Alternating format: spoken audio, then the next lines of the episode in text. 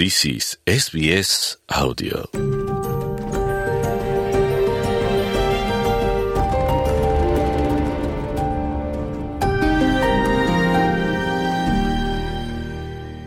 satu contoh teknologi dan budaya kompleks dan canggih yang diguna pakai oleh warga pertama Australia atau the First Nation People ialah hasil tenunan mereka.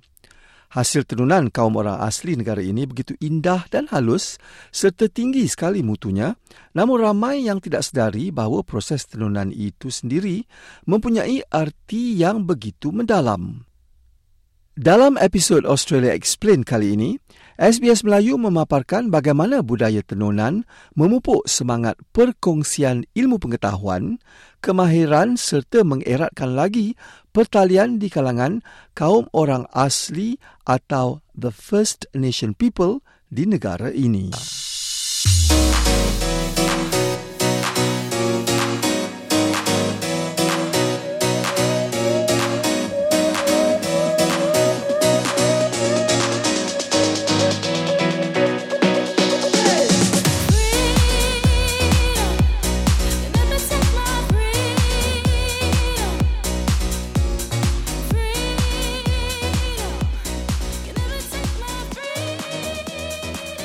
Setiap hasil tenunan melambangkan talian budaya di antara penenun, negara dan nenek moyang mereka.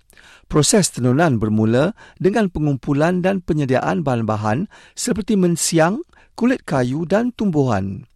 Kesemua bahan ini dianyam mengikut corak dan dibentuk menjadi objek indah seperti bakul, mangkuk, tali dan jaring. Sherry Johnson dari suku kaum Gomeroi dari daerah New South Wales Utara ialah seorang artis dan pendidik yang mula menenun sejak usia 16 tahun. Weaving is just one word in English. In first mother tongue language, there's lots of different words for it because you're actually talking rather about the process and the product. But the actual really significant bit about what we call weaving in the Western is the cultural knowledge that's held in the objects, knowing what plants to pick, what time of year, and also what's available for harvest to eat in a really sustainable way. Tenunan merupakan suatu proses yang membabitkan penyertaan semua lapisan masyarakat kaum orang asli negara ini.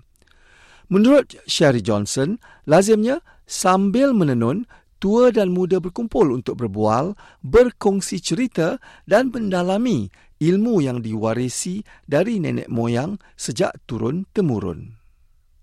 The importance about weaving is not necessarily just learning the stitches and the process. The importance is actually understanding what you wove with, why those items were significant, what the object that you're making was used for, how to use it correctly. So there's so much involved in it.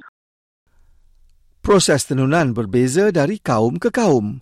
Perbezaan ini ketara dari segi penggunaan warna dan corak tenunan.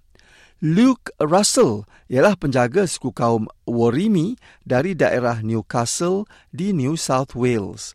Bagi beliau, ilmu yang diwarisi dari nenek moyang beliau akan diturunkan kepada generasi muda termasuk cara membina kenu menggunakan kulit kayu, lembing memancing ikan serta peralatan lain. For me, weaving and predominantly rope weaving plays a big part especially with all of um, men's tools. Our weaving plays a part in securing, say, the ends of the canoe. It also plays a part in securing the different materials that we use to form together, like our fishing spears. If we're binding rock to use as, say, a spear tip, a knife edge, that's all secured by weaving rope. Namun, Jangan sesekali fikir tradisi tenunan ini hanya dilakukan oleh golongan wanita sahaja. Kaum lelaki warga asli negara ini juga turut terbabit dalam budaya tenunan ini. Luke Russell menerangkan bahawa dari kecil lagi kanak-kanak lelaki diajar menenun bersama kanak-kanak perempuan sehinggalah ke zaman remaja mereka. Dan kanak-kanak ini dibimbing di bawah hierarki golongan wanita tetua kaum terbabit. We had distinct roles, but that's not to say that everything was exclusively men's or exclusively women's. So for a young man especially who was getting taught to progress from what we'd say a boy to a man is when he would have to utilise all those skills and all the skills that he would have learnt up until that point were taught by women. Seorang lagi artis dan penenun warga asli ialah Nafi Denham dari suku kaum Gireme iaitu pemilik tradisional daerah Cardwell di Queensland Utara. Beliau mempunyai galeri tersendiri dan mengamalkan tabiat menenun di rumah untuk menenangkan fikiran yang turut mendatangkan inspirasi sebagai seorang artis. I've learned from my uncle. He's taken the time to show me how to make the uh, traditional lawyer cane baskets that we use up here in North Queensland. And it was from there that I've learned how to go out collecting, how to strip it into finer pieces, and also setting them out in the four different sizes in order to start constructing the basket weaving. Proses menenun boleh dianggap sebagai suatu meditasi yang mampu membantu penenun memfokus pemikiran mereka. Sherry Johnson yakin amalan ini membantu penenun mencapai ketenangan jiwa dan pemikiran. That's how our community would process things. We would process them together as a collaborative in love and in a really respectful way as a family And that's what weaving does. It brings people together to sit to yarn. Sometimes in our weaving circles, people just come to drink tea, to be around other sisters. Satu aspek yang boleh dilihat ialah perbezaan hasil tenunan dari suatu kaum warga asli ke kaum yang lain. Inilah kerana bahan tenunan seperti mensiang, kulit kayu dan rumput rampai berbeza bergantung kepada daerah bahan-bahan terbabit dikumpul dan setiap penenun mengayam dengan cara tersendiri mengikut tradisi dan budaya suku kaum masing-masing. Mereka juga menggunakan bahan pewarna yang berbeza.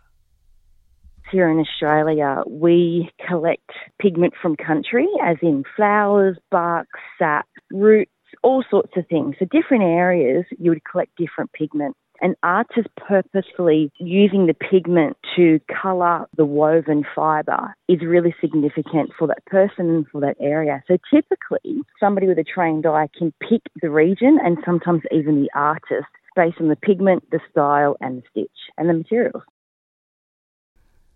Setiap hasil tenunan melambangkan kemahiran dan perwatakan penenun terbabit.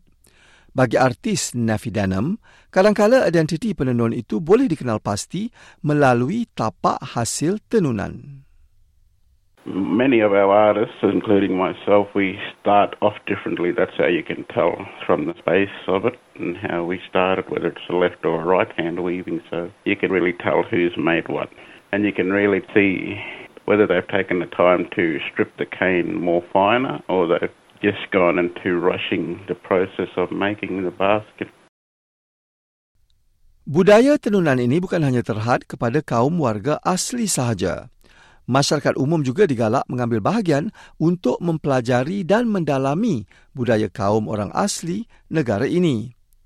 Cassie Latham ialah seorang lagi artis dan penenun dari suku kaum Tangerang dari bangsa Kulin di Victoria. Cassie juga mengendalikan bengkel budaya kaum warga asli yang terbuka kepada masyarakat umum.